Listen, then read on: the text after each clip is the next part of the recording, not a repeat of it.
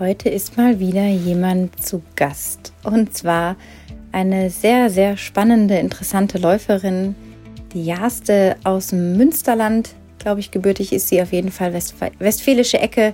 Also so wie ich auch. Ähm, bin in der Nähe von Dortmund-Essen, diese Ecke, groß geworden. Und ähm, ja, sie war beim Trailrunning Camp im September als Teilnehmerin da und als wir dann alle beim Italiener versammelt waren, ich glaube am zweiten Abend des Camps von diesen dreieinhalb Tagen, da machte sie uns doch alle sehr neugierig mit ihrer Lebensgeschichte, weil sie sagte, ja, also ich kann mir das halt leisten, ähm, durch die Welt zu reisen, zu laufen, ein bisschen hier zu sein, ein bisschen dort zu sein, die Welt zu entdecken. Und da gab es auch ein Ereignis, was das alles so angekurbelt hat und initiiert hat. Und darüber hat sie dann nicht so offen gesprochen oder sprechen wollen, was ich auch total verstehe, weil es ja nicht in einem sehr privaten Rahmen alles war. Aber ich habe sie im Nachgang an das Camp nochmal angeschrieben und mich mit ihr eine Weile unterhalten. Und ja, wir haben festgestellt, dass wir doch einige mehr Parallelen haben, als wir dachten. Ähm, es geht also viel mehr als auch ums Laufen, um das Thema Trauer. Also wie gehe ich mit herben Schicksalsschlägen in früherer Kindheit um? Was entsteht daraus im Selbstwert? Wie definiere ich mich? Wie sehe ich mich? Was gestalte ich? Was mache ich aus meinem Leben? Und führt dann natürlich auch dahin, ja, wie sie sich entschieden hat oder wann sie sich entschieden hat, ihrem normalen Arbeitsleben den Rücken zu kehren, ihre, ja, wortwörtlich sieben Sachen zu packen und sich auf den Weg zu machen.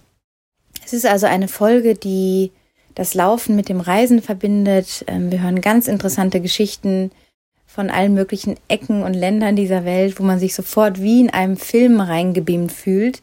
Es ist voller Energie. Wir haben das Gespräch mit Zoom Video Call aufgenommen oder per Zoom Video und leider kann man ja in so einem Podcast nicht die Emotionen sehen, aber es sei euch an dieser Stelle gesagt, dass es ein sehr bewegendes Gespräch war. Jaste ist ein unglaublich sensibler, wundervoller Mensch, eine tolle Frau, die ganz fest mit beiden Füßen im Leben steht, genau weiß, was sie will, eine sehr ruhige, sanftmütige Art hat und ja, sich wirklich zeigt, wie sie ist. Und das finde ich ganz, ganz mutig und spannend an dieser Stelle nochmal zu sagen. Ähm, Dankeschön, dass da, dass sie sich so geöffnet hat, mm, dass sie bereit war, jetzt auch quasi ja die Katze aus dem Sack zu lassen ähm, und ja allen Zuhörern Mut macht, hoffentlich mit ihrer Geschichte sich der eigenen Lebensvision zu stellen, ähm, sein Leben nach seinen eigenen Regeln so ein bisschen wie Pippi Langstrumpf zu leben und sich frei zu machen von den Stigmata der Gesellschaft oder dem sozial konditionierten, was man vielleicht als richtig oder gut ansieht heutzutage, was man machen sollte.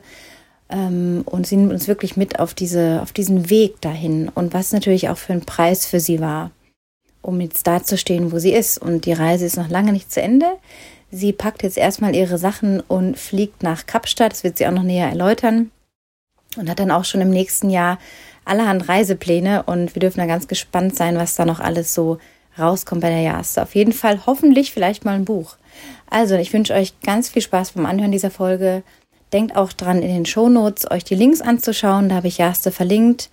Ähm, auf Strava könnt ihr folgen, auf Instagram, da weiß man immer genau, wo sie gerade unterwegs ist, vor allem auf Strava und kann so auch sehen, ja, in welchen Ländern sie sich gerade auffällt, was sie gerade so macht und ja, sie ist wirklich eine hervorragende, ein hervorragender Mensch und ich bin sehr dankbar, dass dieses Gespräch in diesem Rahmen, in diesem vertraulichen Rahmen stattfinden konnte.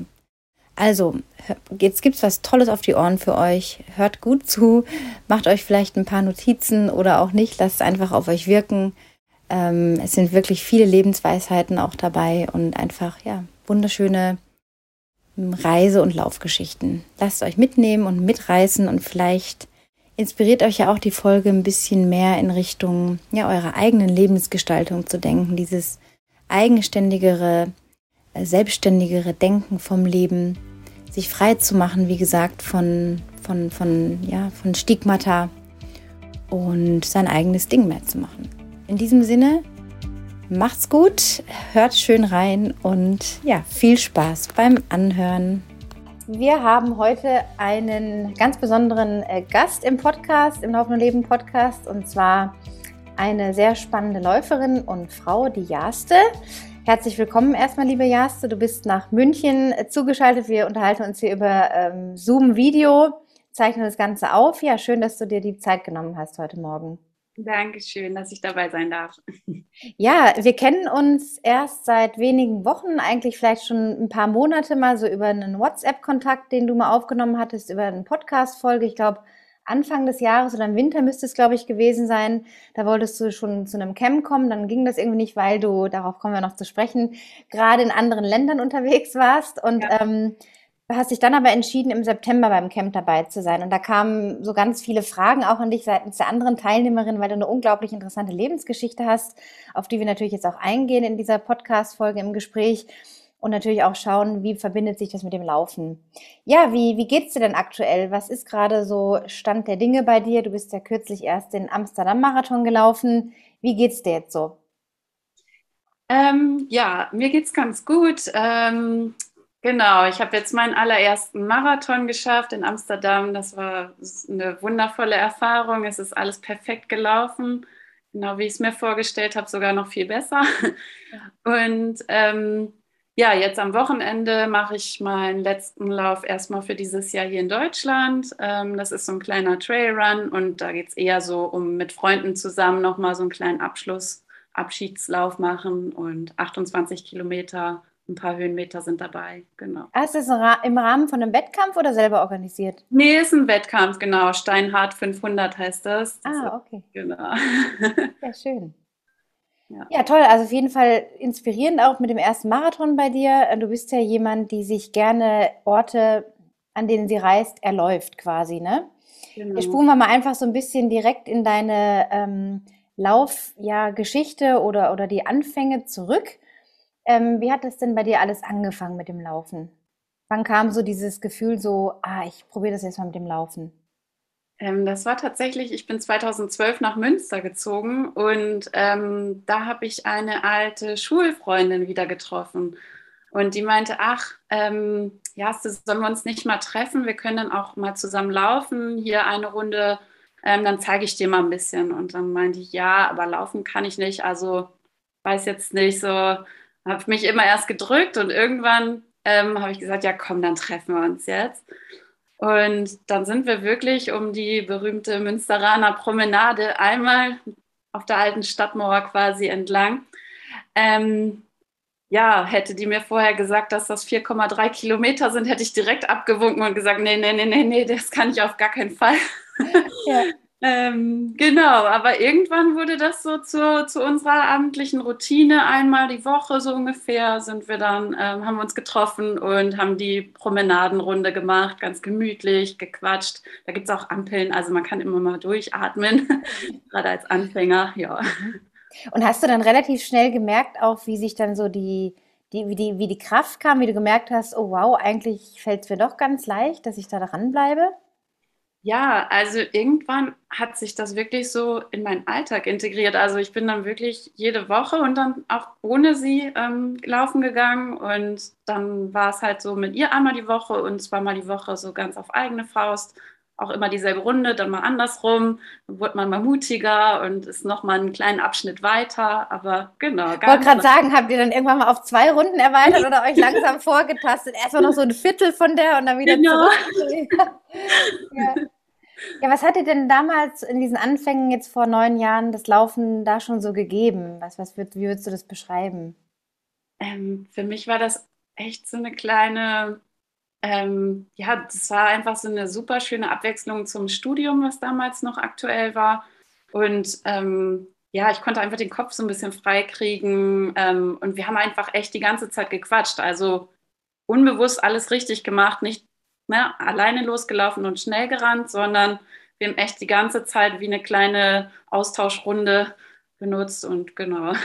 Wie so ein Kaffee quasi beim Laufen, nur halt ohne ja, Kaffee, aber genau. in diesem Stil sich locker zu unterhalten. Ja, genau. Ja.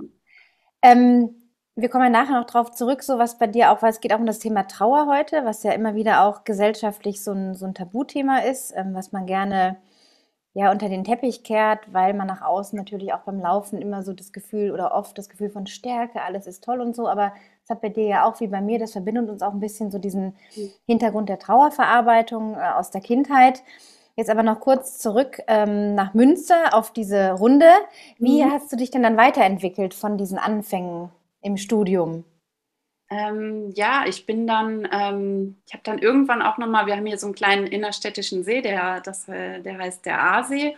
Ähm, da habe ich dann den mal so zur Hälfte mit drangehängt. Dann bin ich auf, ähm, weiß ich gar nicht, sechs oder sieben Kilometer gekommen. Und das war dann ja schon so ein richtiger Meilenstein. Aber ich bin auch wirklich ähm, lange immer so ungefähr bei dem Kilometerstand geblieben. Ähm, so, ich glaube, das höchste war dann bis 2018. Also es hat echt, war echt eine ganz langsame Entwicklung. Ähm, bin ich so 12, 13 Kilometer, ich glaube, das längste waren mal 16 Kilometer dann ähm, gelaufen. Und ähm, dann war ich auf einem, habe ich so eine Werbung bei, ich weiß gar nicht mehr, bei irgendeinem sozialen Medium gesehen, zu einem Trailcamp in Österreich. Und da dachte ich dann, Mensch, ähm, das interessiert mich irgendwie, da, da, den schreibe ich mal an. Und da bin ich dann hingefahren und habe da dann nochmal so ganz viel Input bekommen. Also genau, ähm, zum, zum Thema, ja, also wie man ein bisschen äh, strategischer rangeht ans Training und so weiter, wie man sich vielleicht verbessert. Und genau, das war dann nochmal so aus sportlicher Sicht sehr bereichernd. Ähm, und mit dem Trailrunning, also so kam ich überhaupt darauf, auf das Wort, das kannte ich vorher noch gar nicht. Äh, das habe ich in 2017 in Paraguay tatsächlich kennengelernt. Ähm, da habe ich ein Praktikum gemacht damals in, am Goethe-Institut. Und äh, einer meiner Schüler, ähm, der meinte, ja, ich bin auch Läufer und wenn du möchtest, gehen wir mal in den Botanischen Garten. Und der Botanische Garten muss man sich da so vorstellen, also es ist unfassbar schön. Ähm, die Pflanzen sind einfach, weiß ich nicht, vier, fünf Meter hoch. Ähm, und genau, dann läuft man da über Stock und Stein ähm, durch wirklich äh, hohe Gräser. Man sieht nichts mehr, man hört nur noch die ganzen Insekten. Und da habe ich dann gedacht, man, Trailrunning, was ist das eigentlich? Ja. Und bist da dann so zum Trailrunning eigentlich gekommen? Waren das so die Anfänge in Paraguay, wo jetzt ja. ein anderer sagt, also ich laufe jetzt mal im Wald, ne, sagst du, ich, ich entdecke das mal in Paraguay für mich. Das ist ja auch total irre irgendwie. Genau, ja, ich erinnere mich noch genau, dass ich so typisch äh, Straßenläuferin so reingerannt bin und ähm, auch schnell losgelaufen mit ihm. Und dann bin ich fast hingeflogen, weil ich überhaupt nicht auf den Boden geachtet habe und überhaupt nicht so die Umgebung. Man läuft ja sonst immer nur, ne? Und das war dann so, huch, ich muss hier ganz anders irgendwie an die Sache rangehen. Ja, das war dann so der erste Kick, der mich interessiert hat. Und durch diesen langsamen Aufbau von 2011 äh, oder 12 bis dann Paraguay Trailrunning, hast du da auch mal Wettkampfambitionen gehabt, mal zu sagen, oh, ich probiere jetzt mal einen Zehner aus oder wie war das da um deinen Ehrgeiz bestellt? Ja, das war ganz witzig. Ähm, mein erster Wettkampf war eigentlich nur, weil ich für, für die Krankenkasse so Punkte sammeln wollte. Und ähm, da konnte man, wenn man bei einer Sportveranstaltung mitmacht, ne, ähm, Punkte bekommen. Und ich habe das aber keinem gesagt, weil ich so aufgeregt war. Ich konnte locker zehn Kilometer laufen. Ähm, aber genau, ich war so aufgeregt und ja, habe dann in einem kleinen Dorf hier in der Nähe von Münster ähm, meinen ersten 10-Kilometer-Wettkampf bestritten. Das war super heiß. Ähm, und am Ende des ähm, Laufs, also ich war total glücklich, bin total glücklich ins Ziel gelaufen. Ähm, da kam so ein Ehepaar auf mich zu und meinte, ja, ähm, können wir Ihnen mal was sagen? Und ich so, ja, klar, was ist denn los? Also Sie haben ja so gestrahlt, da hat man richtig Lust, selber mal laufen zu gehen. Wow. Ja, und dann äh, wollte ich mir die Urkunde abholen, weil ich gesehen habe, dass andere auch, ich wusste ja gar nicht, wie das abläuft, habe ich gesehen, dass andere eine Urkunde haben. Bin ich auch dahin gegangen und meinte, ja, ich wollte mal fragen, wo kriegt man denn hier diese Urkunde? Und dann meinten die, ja, hier ist die Urkunde, aber bleib mal hier, du hast nämlich auch was gewonnen. Und ich so, was? ja, und dann habe ich tatsächlich, also ich glaube, da haben einfach auch viele abgesagt bei dem Lauf, weil es sehr warm war, ähm, den ersten Platz in meiner Altersklasse Ach, wie gemacht. cool. Völlig unverhofft, ja. Ja. Genau. Und so die, dieses Wettkampflaufen oder mal bei so einem Event starten, ging das dann noch weiter nach diesem positiven äh, Erlebnis dann? Ähm, ja, das habe ich dann ähm, tatsächlich das nächste Jahr, ich weiß gar nicht, ich glaube, in, ähm, schon im Ausland dann wieder gemacht. Okay. Ja. Weißt du noch wo im Ausland? Ähm, das war mein erster, mein erster ausländischer Wettkampf war in ähm, Paris. Da habe ich ähm, zufälligerweise eine Freundin besucht und ähm, ich dachte, ach Mann, ich gucke mal, ob da irgendein Lauf ist, vielleicht ähm, an dem Wochenende. Und ähm, wollte eigentlich nur auch bei so einem Zehner oder so mitmachen. Und dann kam so eine Riesenwerbung, die 20 Kilometer von Paris. Und dann dachte ich, hä, was ist das denn? Ja, und das war dann ein äh, Lauf mit, ich glaube, 20.000 Teilnehmern. Ähm, und man startete unter dem, äh, am Fuße des Eiffelturms und ist dann diese 20 Kilometer gelaufen, einmal an allen Attraktionen vorbei. Und das war einfach, also es hat sich einfach so gefügt und ja, das war mein erster Lauf im Ausland. Ja, total schön. Du hast ja seitdem oder bist ja, hast ja irgendwann mal angefangen zu reisen. Mhm. Und es war natürlich äh, die Frage der Fragen im Trailcamp, ähm, als wir da abends beim Italiener waren und auch so im Haus dann waren, hier alle zusammen äh, mit der Gruppe. Wie macht denn die Jaste das eigentlich? Also wie, wie kann sie äh, sich das erlauben, vom Leisten mal abgesehen, aber was ist da dahinter, dass man so wie du jetzt sagt, okay, nächste Woche steige ich jetzt mal in den Flieger nach Kapstadt und bleib da mal sechs Wochen und dann habe ich für das neue Jahr auch schon was geplant. Und du machst das ja so, ne, dass du einfach irgendwo hinfliegst, wo es dich hinzieht. Du hast da schon genaue Pläne und Visionen. Verbindest das auch immer mit äh, Besuchen von Freunden, mit dem Kennenlernen neuer Leute und dir auch die Städte und Orte so ein bisschen erlaufen. Ähm, jetzt die Frage darauf beziehen, also wie, ja, wie, wie ist es für dich möglich, dass du so einen Lifestyle leben kannst? Jetzt mit 33 bist du jetzt, ne? Genau. Ja, ja also ähm, eigentlich sind die Umstände gar nicht so so schön. Und zwar habe ich ähm, in meiner frühen Kindheit, also wirklich ähm, als äh, Sechsjährige, meine Eltern verloren ähm, und bin dann bei meinen Großeltern aufgewachsen. Ähm, ja, und da meine Eltern ähm, ja, Teilhaber einer Firma sind, äh, gewesen sind, habe ich auch geerbt. Und ähm, genau, wurde mit ziemlich viel Verantwortung konfrontiert, die vielleicht andere im Laufe des jugendlichen Alters oder so noch nicht erfahren. Genau, ähm, also das ist der Hintergrund, was das Finanzielle so angeht. Ähm, nichtsdestotrotz arbeite ich auch fast überall, wo ich bin, ähm, weil, ich, ähm, weil ich das einfach so gelernt habe, auch von meinen Großeltern. Sein Geld erarbeitet man sich auch und ähm, verdient man sich. Ähm, ja, wie es eigentlich dazu kam, überhaupt den Wechsel zu machen. Also ich hatte das Geld ja schon quasi immer, ähm, in Anführungsstrichen, aber ich habe es irgendwie nie genutzt, weil mir wichtig war, mein Studium durchzuziehen. Und also ich habe mein Abi gemacht, ich habe ein FSJ gemacht und mein Studium dann durchgezogen, Bachelor und Master. Und dann ähm, war ich ähm, im Krankenhaus, weil ich einen Verdacht auf eine Krebserkrankung hatte. Ähm, und ich war auf der Station mit einer Frau, die ähm, wusste, dass sie auch nur noch ein Jahr leben wird.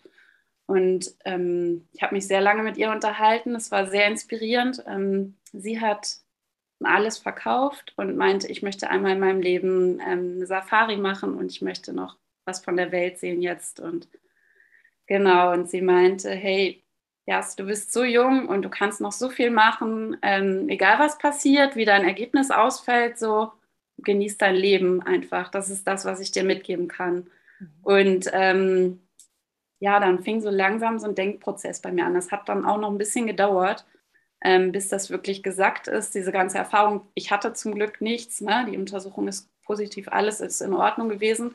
Ähm, aber ich habe dann auch noch ein paar Gespräche geführt mit meinen Freundinnen und ähm, dann einfach gedacht, wofür eigentlich?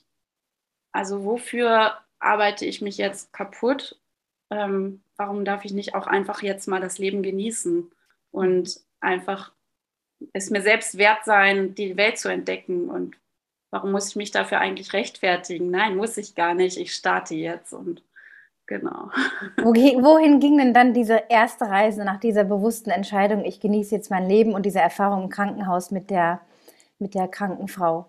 Ähm, tatsächlich ging es dann nach ähm, Paraguay wieder, ähm, weil ich, also ich habe mich hat das Land fasziniert und die Leute. Ich habe da so schnell Anschluss gefunden, gerade auch durch diese Love Connection. Ähm, genau, dann ja, das war so der erste Step. Und äh, dann habe ich in Chile meine Schwester besucht. Ähm, die war da gerade für ein, ähm, wie heißt das, für die Elternzeit. Ähm, und habe da dann das ganze Land abgeklappert. Da habe ich tatsächlich auch meinen ersten Trailrun gemacht, also ersten Trailrun-Wettkampf war in Chile. Ähm, genau, sechs Kilometer und es war auch wunderschön. Ich, äh, ich glaube, ich kann mir keinen besseren Wert, äh, Weg vorstellen, die Welt zu entdecken als äh, laufend und ja, bei diesen Wettkämpfen auch. Mir geht es da wirklich um nichts. Ne? Ähm, Teil, Teil von diesem, von dieser Community zu sein, von diesem Feeling, ja. das die Leute dann auch verbindet. Ja. Im Start, im Ziel und auf dem Weg. Genau, auf jeden Fall. Also absolut. Das war auch, das war auch wieder witzig, auch wieder allererster Wettkampf, Trailrun. Und ähm, ja, da bin ich gerannt, gerannt, gerannt. Ich äh, hatte echt zu kämpfen mit dem Untergrund und so. Ich hatte mich schon ein bisschen dran gewöhnt, aber es war dann doch sehr herausfordernd, sehr rutschig, steinig dann die Vegetation wechselte dann auch im Laufe der Höhenmeter. Ähm, und dann auf den letzten, weiß ich nicht, 500 Metern stand dann schon wieder Publikum. Und da hat mir jemand zugerufen, hey, du bist die erste Frau. Und ich so, nein, ich bin, hä, nein, wir sind doch, ich habe mich dann so umgeguckt und dann die so, doch, doch, renn schneller, da kommt eine. und ähm, ja, tatsächlich haben die mich nur noch mal animiert ähm, und ja, dann bin ich wirklich als allererste Frau von den sechs Kilometern. Ne? Aber das ist doch, ist doch toll, ob sechs oder zehn oder fünf ist doch wurscht, ja. ja, das war ganz witzig. Und da bist du dann auch zur Siegerehrung gegangen und ja, hast deine Urkunde und deinen Gewinn abgeholt. Genau, und als einzige Ausländerin da zwischen den ganzen Chilenen ähm, ja. war das schon, wurde ich dann auch interviewt und war dann so, ja. Ja, du bist ja auch eine sehr große Frau, auffällige Frau. Ähm, wie, wie kommst du denn in so Ländern an, sage ich jetzt mal, als ja westliche Person, vielleicht als Europäerin im weitesten Sinne, wenn man dich dann auch so erkennen kann? Mhm. Ähm, ja, wie ist es? Wie, wie, ähm, gerade in der Lauf-Community, wie wirst du da aufgenommen? Eigentlich echt durchweg herzlich. Ähm, das Witzige ist, dass viele ein Foto mit mir wollen, weil ich halt groß bin, also aus deren Sicht. Ja.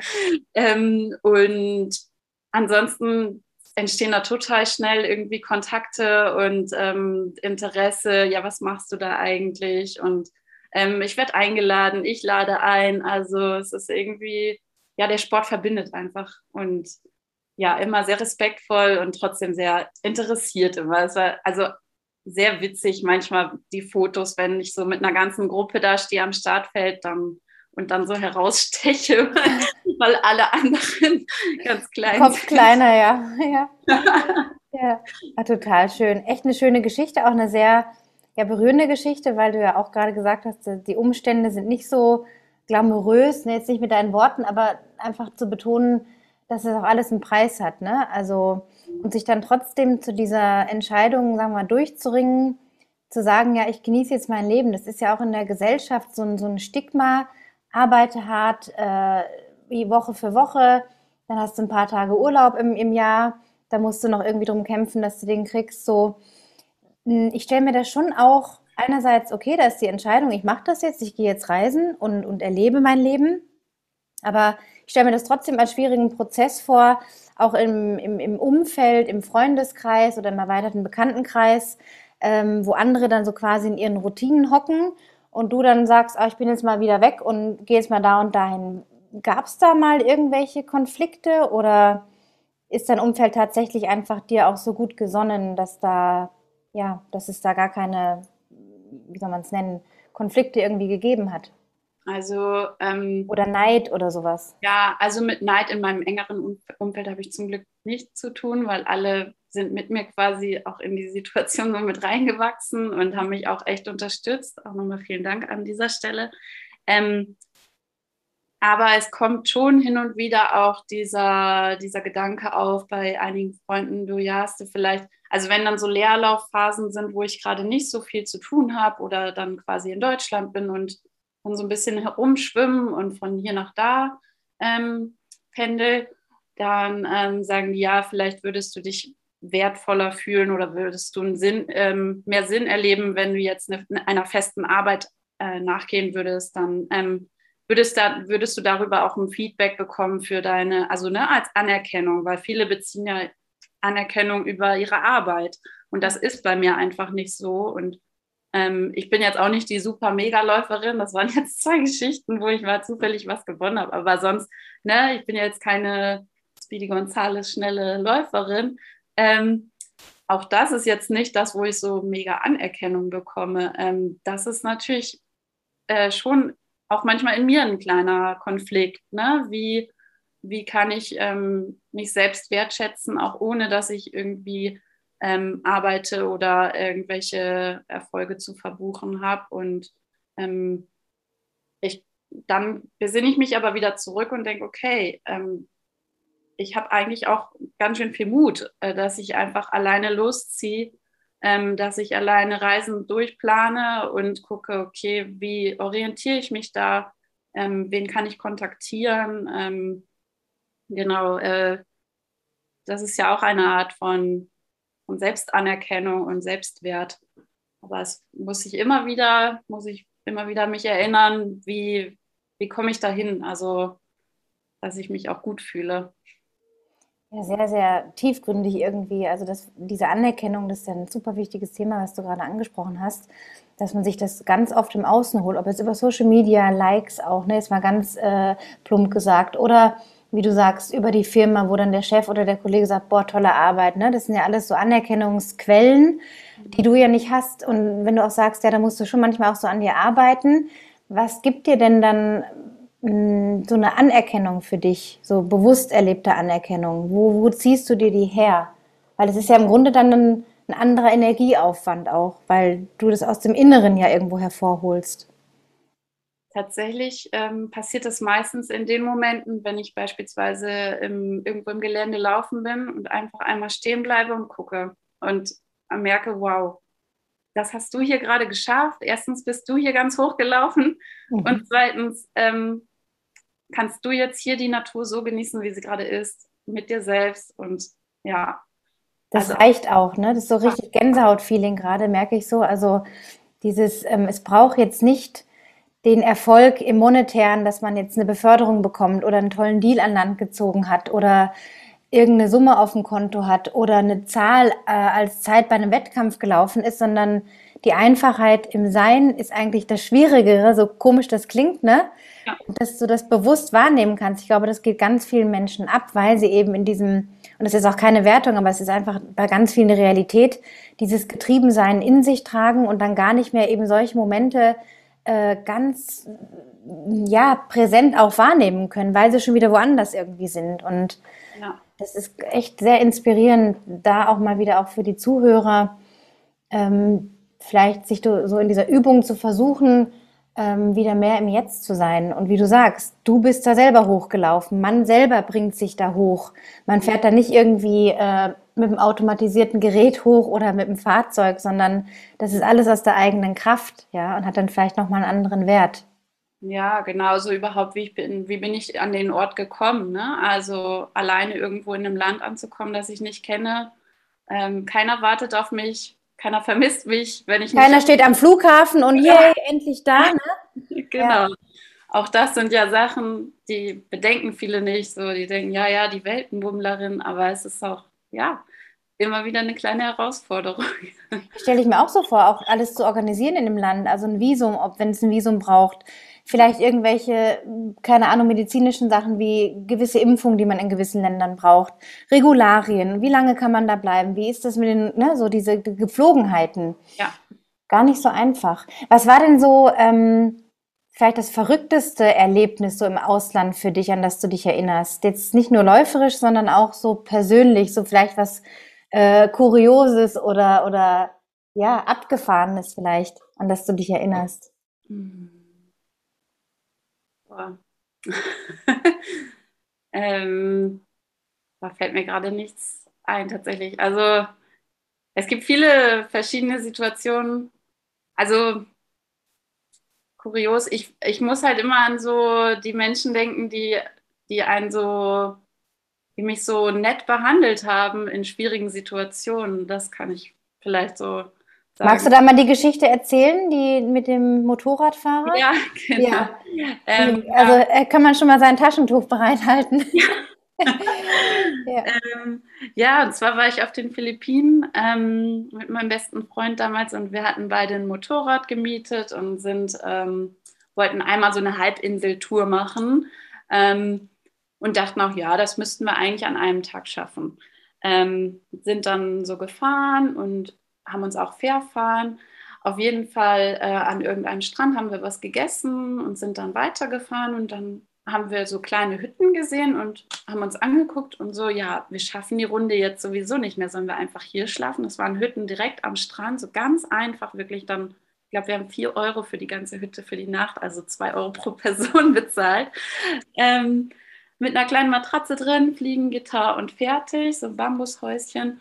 Ähm, Genau, und in der Nacht wurde mir auf einmal so richtig, richtig schlecht. Also so richtig, richtig schlecht. Mir war schwindlig, ich habe Fieberanfälle bekommen und ähm, ja, dann hatte ich ähm, leider eine richtig starke Lebensmittelvergiftung von dem Essen am Strand davor. Mhm. Ähm, genau, mit allem, was dazugehört. War auch von den sanitären Umständen natürlich echt schwierig, weil es auch nur eine Hütte war mit einem großen ähm, Behälter mit Wasser, wo man immer so nachkippen musste. Mhm. Also auch alles Ganz sehr spartanisch, ja. mhm. ähm, und ähm, ja, nachdem ich drei oder vier Stunden ähm, nur bei dieser Toilette da war, ähm, sind dann auch die Besitzer von, dem, äh, von der Unterkunft wach geworden und ähm, haben das gesehen, haben gesehen, wie ich gelitten habe, ähm, haben mir versucht, also haben Ingwertee, also es kam alles immer nur einfach wieder raus, es ging gar nichts mehr. Und ich hatte inzwischen so viel Flüssigkeit verloren, dass ich einfach nur noch blass war und also wirklich einfach nur auf dem Boden lag.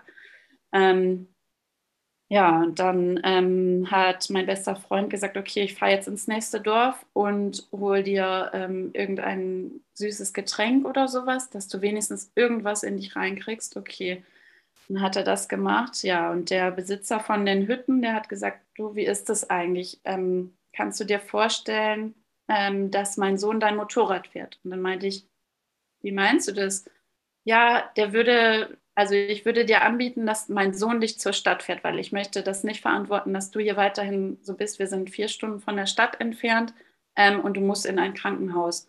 Oder zumindest brauchst du mehr Ruhe und hier haben wir gar keine medizinische Versorgung. Und dann meinte ich, ja, wenn er möchte, kann er das versuchen, aber ne, also das ist wirklich nicht notwendig. Ich warte noch einfach ein bisschen und so. Und er so, nein, das, das geht nicht, das geht nicht. Und dann hat wirklich dieser Sohn von dem Mann ähm, mich hinten drauf genommen aufs Motorrad, nach ein paar Stunden, wo ich dann so einigermaßen stabil war. Ähm, und äh, ist mit mir bis in die nächste größere Stadt gefahren. Ähm, und das alles, also es war wirklich eine sehr, sehr einfache Familie, die uns so viel gegeben hat in dieser Nacht und in diesem Tag. Und plus dann noch der Sohn, der für den Rückweg, weil es keine Busverbindung natürlich gab, irgendwie acht Stunden gebraucht hat, dann wieder, ähm, keinen Cent dafür haben wollte, ähm, und der Mann hat mir nachher noch ähm, im Nachhinein geschrieben ähm, bei Facebook, wir haben die Kontakte ausgetauscht, ähm, ob es mir gut geht und dass äh, Gott mich segnen soll. Und ähm, es war einfach eine sehr, sehr, sehr schöne Erfahrung. Also, ähm, dass, dass man so behandelt wird als wildfremder Mensch ähm, und eigentlich schon mit einem Fuß so im Krankenhaus liegen müsste. Mhm. ja.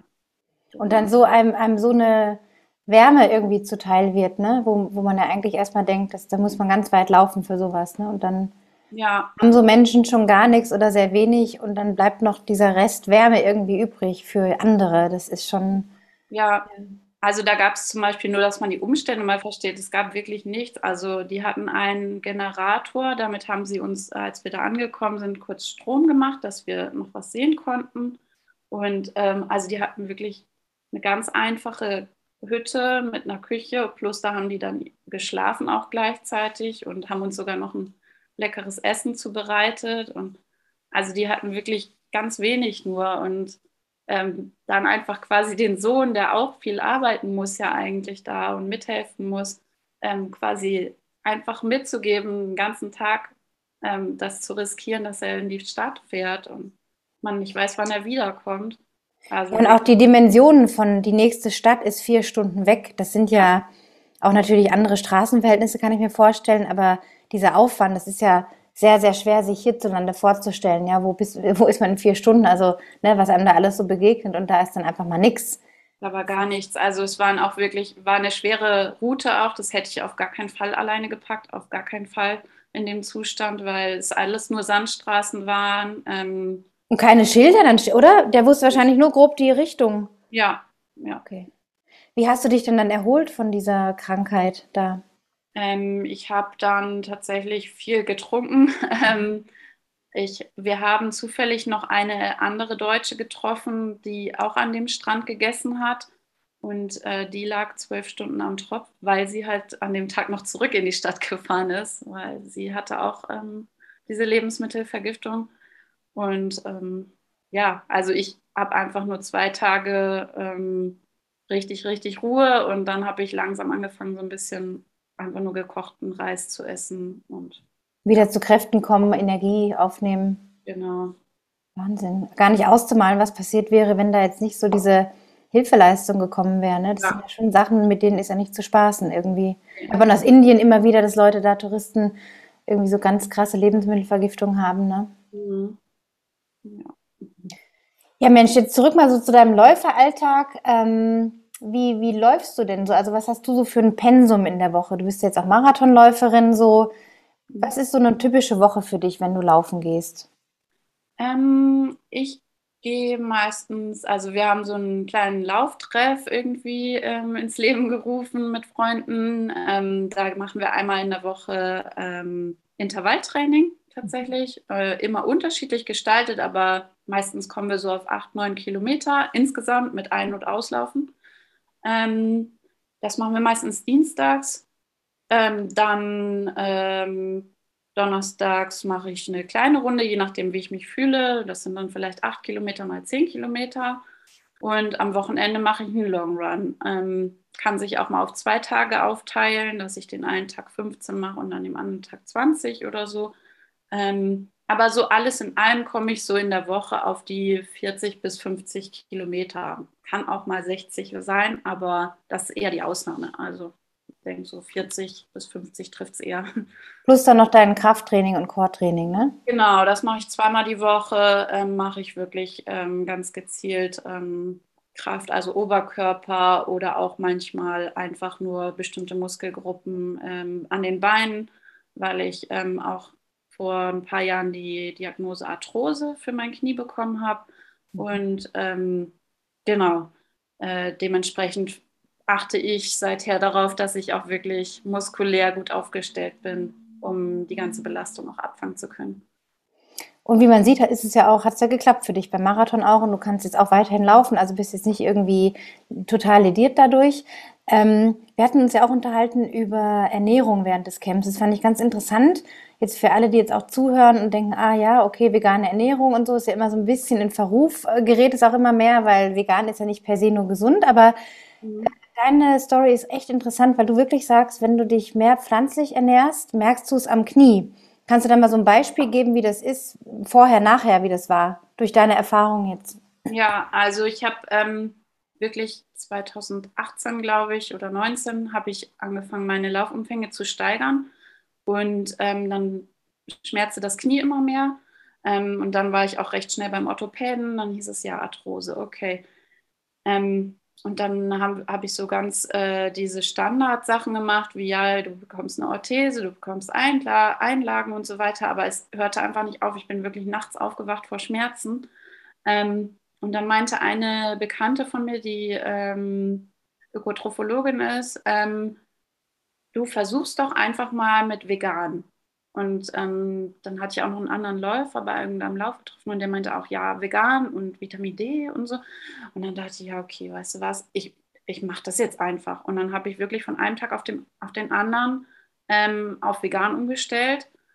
Und ähm, ja, nach einer Woche merkt man natürlich noch nichts, auch nicht nach einem Monat, aber nach drei Monaten waren die Schmerzen weg. Also und wie viel Fleisch oder sagen wir normal hast du dich äh, vorher ernährt, dass man da mal so einen Eindruck kriegt, mhm wie dieser Wechsel dann war? Oder hast du schon vorher sowieso wenig Fleisch gegessen und das war nochmal das, das i-Tüpfelchen damit vegan? Also ich habe vorher schon regelmäßig Fleisch konsumiert, muss man sagen. Also schon so mehrmals die Woche, hier und da mal irgendwas, ne, eine Salami auf dem Brot oder so, das zählt ja auch alles zum Fleisch, vergessen. Ja. Ja. Genau. Die Wurstsemmeln und sowas, ne? Ist, ist, nicht nur, ist nicht nur das Steak. Genau. Ja, nee, also es wurde dann schon weniger, schon vorher, aber also durch einfach die Bewusstmachung. Ähm, aber Genau, also, also war schon ein radikaler Wechsel auch für mich. Also nicht, mir fehlte nicht unbedingt das Fleisch, sondern vor allem sowas wie Joghurt und Milch und so weiter. Ne? Ja. Und hast du aber, also was heißt supplementiert? Ähm, wie ist denn jetzt heute Stand der Dinge jetzt so nach diesen Jahren? Des, bist du immer noch vegan oder nee. nur ab und an noch? Oder? Ja, also ich ernähre mich hauptsächlich vegetarisch, ähm, aber es ist manchmal im Ausland auch wirklich schwer, muss ich sagen. Mhm. Ähm, da gibt es nicht immer nur, also nicht immer Alternativen ähm, zum Fleisch und dann esse ich das auch, auch manchmal aus Interesse, wie das schmeckt. Ich möchte auch dann kulturell und auch so von den Geschmäckern gerne alles mal mitnehmen. Ähm, und vegan ähm, mache ich eigentlich, ja, es kann mal passieren. Also das ist aber ganz unbewusst, dass ich einen Tag mich vegan ernähre und ansonsten echt vegetarisch eigentlich hauptsächlich. Mhm. Ja. Und mit dem Knie ist es jetzt so eine Stabilität, ist da eine Stabilität reingekommen, wo du ja. sagen kannst, okay, damit kannst du jetzt leben auch. Ja, voll. Also ich merke das wirklich. Ähm, also wenn ich ähm, viel Fleisch konsumiert habe, mal, also beispielsweise in Paraguay gibt es mehr Kühe als Einwohner und da gibt es dementsprechend auch viel gegrilltes ähm, Fleisch und äh, das merke ich dann auch, wenn ich da irgendwie über die Stränge geschlagen habe, so okay, da muss ich das jetzt reduzieren, weil das sind einfach so Sachen, die diese Entzündung so anfeuern. Ähm, genauso wie Milch trinke ich auch gar nicht mehr. Also kann mal im Kaffee mit sein, ne? dann ist das halt. Mal oder so, ne? Aber jetzt nicht jeden Tag drei Cappuccino mit normaler Milch oder so, das ist dann halt, wäre dann halt fatal, ne? Genau, ja. Ich finde es immer so spannend, dann wirklich so erste Handerfahrungen, ne? Man, man hört ja dann irgendwie in Dokus und so weiter, Netflix-Dokus und wie sie alle heißen, äh, dass Fleisch entzündungsfördernd ist, aber dann hört man es mal wirklich aus erster Hand. So, ähm, mit dieser Knie, mit dieser Knieproblematik beim Laufen und dass es sich dann wirklich verbessert. Also das ist auch ein hervorragendes Beispiel, dass da auf jeden Fall was dran ist, ne? Und dass man das ja. für sich auch mal probieren kann, bevor man zum tausendsten Arzt rennt und man hat jetzt vielleicht Gelenksprobleme, dass da einfach die Krux auch sein kann, mal das Fleisch wegzulassen oder den ja. Konsum, den man hat, vielleicht deutlich zu minimieren und zu schauen, was passiert. Genau, also ich hätte es auch nicht geglaubt, wenn ich es nicht selber erlebt hätte. Also weil ich wirklich nachts wach geworden bin von dem Schmerz und ähm, das ist dann komplett weggefallen. Mir geht es viel, viel besser. Ja. Ja, und jetzt noch aufs Laufen ähm, bezogen, so dein, dein schönstes Lauferlebnis. Du hattest da ein bisschen was erzählt, auch beim Camp. Willst du nicht vorwegnehmen, aber ähm, vielleicht kannst du da so ein, zwei Geschichten noch erzählen, was dir so am schönsten in Erinnerung geblieben ist von all den Auslandsläufen in den Städten, die du gemacht hast. So, ähm, ja, mein schönstes Lauferlebnis war tatsächlich, also jetzt kann ich schon fast den Marathon dazu nehmen. ähm, das war ganz witzig. Ich bin morgens, ähm, das war in Amsterdam, da macht man ja alles mit dem Fahrrad, mhm. ähm, bin ich im Hotel in den Keller gegangen zu dem Mietfahrrad und da stand ein anderer. Ich dachte so, hm, der ist wohl auch Läufer. Habe ich ihn gefragt, läufst du auch gleich den Marathon? Er so, ja, aber das ist mein erster. Ich so, ja, meiner auch. und ähm, da war auch seine Freundin dabei. Er ist Holländer. Ähm, genau, so ein 55-jähriger Mann. Und ja, ich, ich bin ja ganz alleine dahin gefahren. Ähm, und er meinte, wow, du bist ja stark, dass du deinen allerersten Marathon komplett alleine machst, ohne dass jemand dabei ist. Noch nicht mal vorher so, weil ich bin so nervös und so. Und ich so, ja, aber guck mal, ich bin ja gar nicht alleine. Ich habe dich jetzt kennengelernt und aus irgendeinem Grund haben wir uns genau jetzt hier getroffen. Ja. Und ähm, ja, sind wir unten äh, aus der Tiefgarage raus mit unseren Rädern, die fünf Kilometer zusammen, super nervös zu dem Marathon gefahren, am Zittern. Dann haben wir auch noch, ähm, dann meinte er, ja, ähm, ich weiß nicht, was du vorhast, aber ähm, wenn du möchtest, können wir auch zusammen ins Stadion gehen. Das war ja im Olympischen Stadion, war ja der Start und das Ende. Ähm, und ich so, ja, super gerne. Dann haben wir auch festgestellt, wir sind in der letzten Gruppe, also alles super entspannt. Er ist auch ein entspannter Läufer ähm, und ähm, hat mir dann auch erzählt, ja, ich würde so einen 630er-Schnitt machen. Wenn du möchtest, können wir ja zusammenlaufen. Und ich so, ja, super gerne, ne? das passt. Also ich habe mir gar nicht so richtig vorgenommen. Ich möchte einfach alles so entspannt wie möglich auf mich zukommen lassen. Ja, und dann ähm, sind wir zusammen tatsächlich 23 Kilometer haben wir nur gequatscht. Also so mitten im Marathonlauf, man quatscht halt einfach mal eine Runde. Nein, wir konnten auch gut schweigen zusammen, mhm. ähm, weil wir uns einfach, das passte einfach so. Und ähm, der meinte dann irgendwann, du Jaste, ich glaube, jetzt ist der Zeitpunkt gekommen, weil ich wurde dann schon so, ich habe immer Quatsch gemacht unterwegs. Ich habe immer mit den Zuschauern gequatscht oder da gewunken und hier und da mal abgeklatscht und so, weil ich hatte echt so, ich war voller Energie. Ähm, und dann meinte er, Jaste, jetzt ist, glaube ich, der Zeitpunkt, wo du auch ein bisschen schneller laufen kannst. So, das hier ist doch gar nicht dein Tempo. Und dann meinte ich, ja, okay, dann ähm, laufe ich jetzt los. Ähm, und ab dann habe ich wirklich die zweite Hälfte vom Marathon immer mehr gesteigert. Ich bin dann auf sechs Minuten gegangen, nochmal für zehn Kilometer. Ähm, dann bin ich auf 5,30, glaube ich, gegangen und ähm, die letzten drei Kilometer habe ich in 4,55 oder sowas. Also ich bin wirklich gerast dafür, dass ich davor noch so gemütlich rumgelaufen bin. Ja. habe trotzdem ähm, ja, diesen kompletten Lauf so genossen. Ähm, ja, und das Schönste war tatsächlich, ähm, dass äh, ich an der Strecke überrascht wurde. Ähm, und zwar hat mein Freund an der Strecke gewartet. Also ich habe damit überhaupt nicht gerechnet. Wow. Okay. Der stand einfach, der ist wirklich aus Münster morgens um fünf oder sowas losgefahren mit dem Zug, ähm, um mich dort zu überraschen und ähm, stand dann bei Kilometer auf einmal an der Strecke. Es gibt Fotos von mir, man sieht genau, was gerade los ist. Also ich war, das ist eine Mischung aus, ähm, was machst du hier und oh mein Gott, ich möchte heulen. Also ich habe dann auch erstmal geheult, die nächsten paar Kilometer. Und das kann man ja gar nicht begreifen, dass dann so jemand, der so eine, so eine Reise auf sich nimmt, so völlig überrascht, ja. Ja, er ist auch Läufer und er wollte mich einfach so unterstützen. Und wow. ähm, ja, dann ähm, alle, die, wir sind ja die ganze Zeit in so einer Gruppe quasi gelaufen und alle meinten, oh mein Gott, ist das süß, ich will auch eine Umarmung. Und jeder war so, hat so mitgefühlt mit mir. Und ja, dementsprechend war es irgendwie so ein Lauf voller Emotionen. Es gibt 51 Bilder, glaube ich, von mir. Ich bin auf jedem am Strahlen. Also ja, man sieht es ja auch jetzt an. Leider kann man das nicht, nicht äh, im Podcast sehen, aber du strahlst wirklich, wenn es ums Thema Laufen geht, da strahlen die Augen und das ganze Gesicht ist einfach nur hell und ja, man merkt es einfach total dein Ding und es gehört zu dir. Ja, ja, das war in Amsterdam, in Europa. ähm, und ansonsten ähm, war noch ein witziges Erlebnis.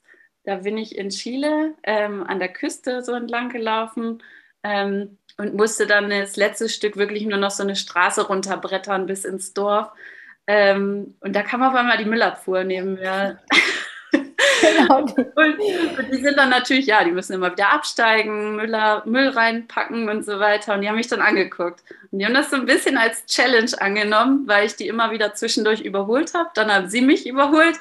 Ähm, und dann haben die mich zwischendurch angefeuert und meinten, ja, willst du nicht mitfahren? Ist doch viel einfacher. Und ich so, nee, nee, wir sehen uns gleich unten. Und ähm, unten haben die dann gelacht, weil ich dann, das hat mich natürlich auch angespornt, noch mal schneller zu laufen. Das Rennen mit der chilenischen Müllabfuhr, oder? ja, und äh, dann haben wir uns unten noch ein bisschen unterhalten. Wo kommst du her? Was machst du? sprichst ja auch die Sprache, ne? Ja, genau. Ich spreche mhm. auch Spanisch. Ähm, genau, deswegen, das ist immer ganz praktisch dann. Toll, echt. Ja. Also das, auch wie du so in Bildern sprichst, man, man ist direkt drin in so einem Film kann sich direkt das irgendwie vorstellen, auch wenn man jetzt vielleicht noch nicht in Chile war, aber nur so dieses Setting irgendwie total faszinierend auch, was man beim Laufen dann so erleben kann. Mm, ja, das war wirklich witzig. Rechts das Meer, nebenbei dieser komische Müllgeruch und irgendwie. und dann ja. die Müllabfuhr noch, ja.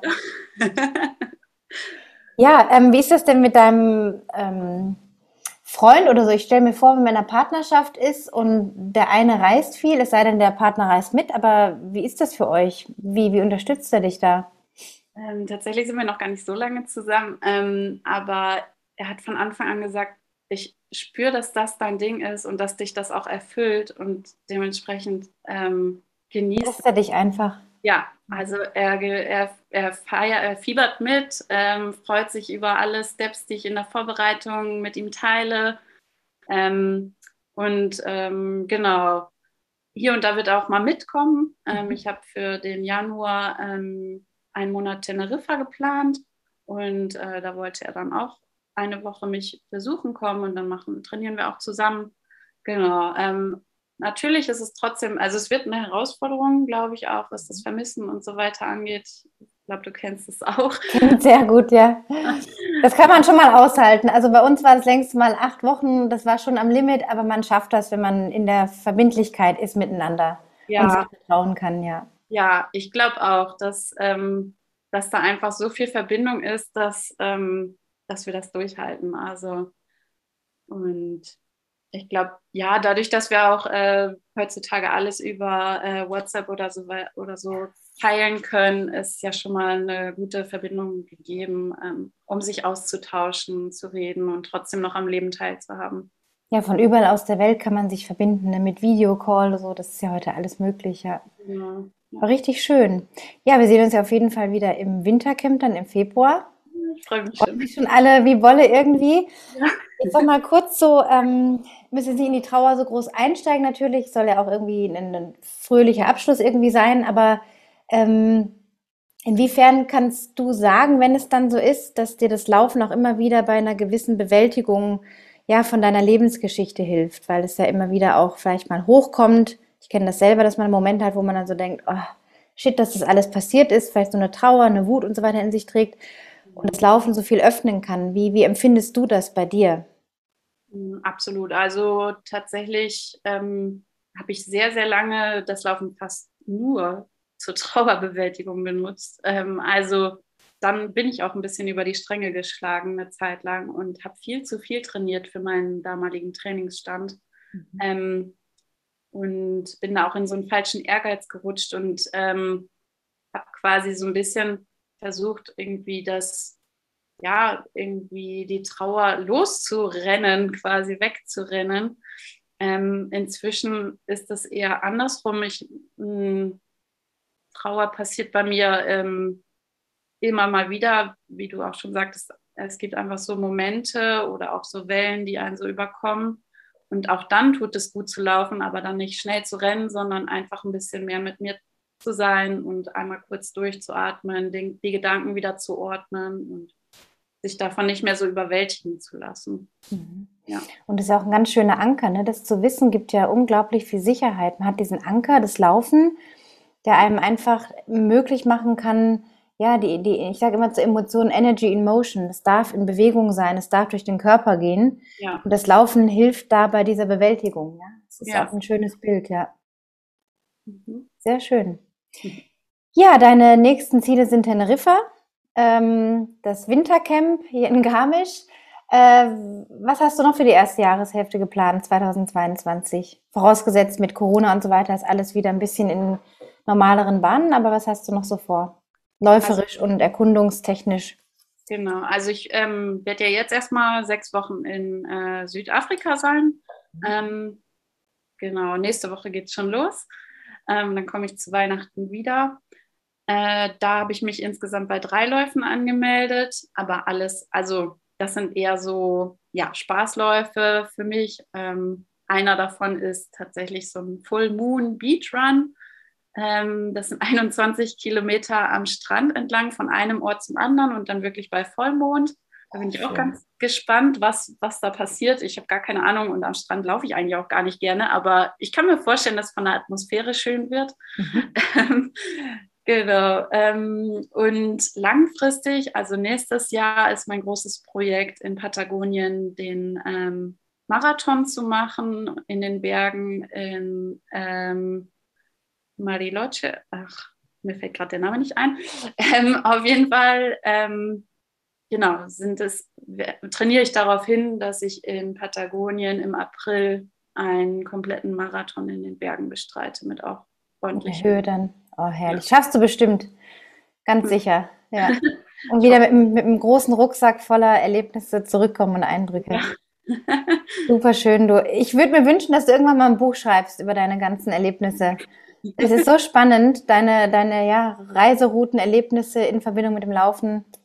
Schöne ja. Geschichten. Ja, also das ist tatsächlich, ja, wäre vielleicht eine Idee. ähm, ich habe gemerkt, dass Social Media einfach, ähm, ich, du hattest es ja auch bei deinem letzten Podcast als Thema, ich habe mich davon auch so ein bisschen distanziert, mich stresst das zu sehr und ähm, ich kann dann auch gar nicht alles immer teilen. Vor allem diese Geschichten, das kann ich gar nicht so in Worte fassen unter so ein Bild. Das liest sowieso erstmal keiner bei Instagram oder so. Und äh, zweitens wird es dem gar nicht gerecht, was passiert ist. So, also es ist so flüchtig, ne? Es ist so, ja. ne? Und was in einem Buch oder Podcast hat halt einen anderen Wert irgendwie. Nachhaltigkeit, ja. Ja. ja. Genau. Super schön, Du. Ich habe mich so gefreut, mit dir jetzt zu sprechen. Ähm, vielen, vielen Dank für deine Zeit und deine Offenheit und die wirklich interessanten Geschichten. Danke, Danke. dir. Danke. Bis zum nächsten Mal. Ne? Bis bald dann. Bis bald.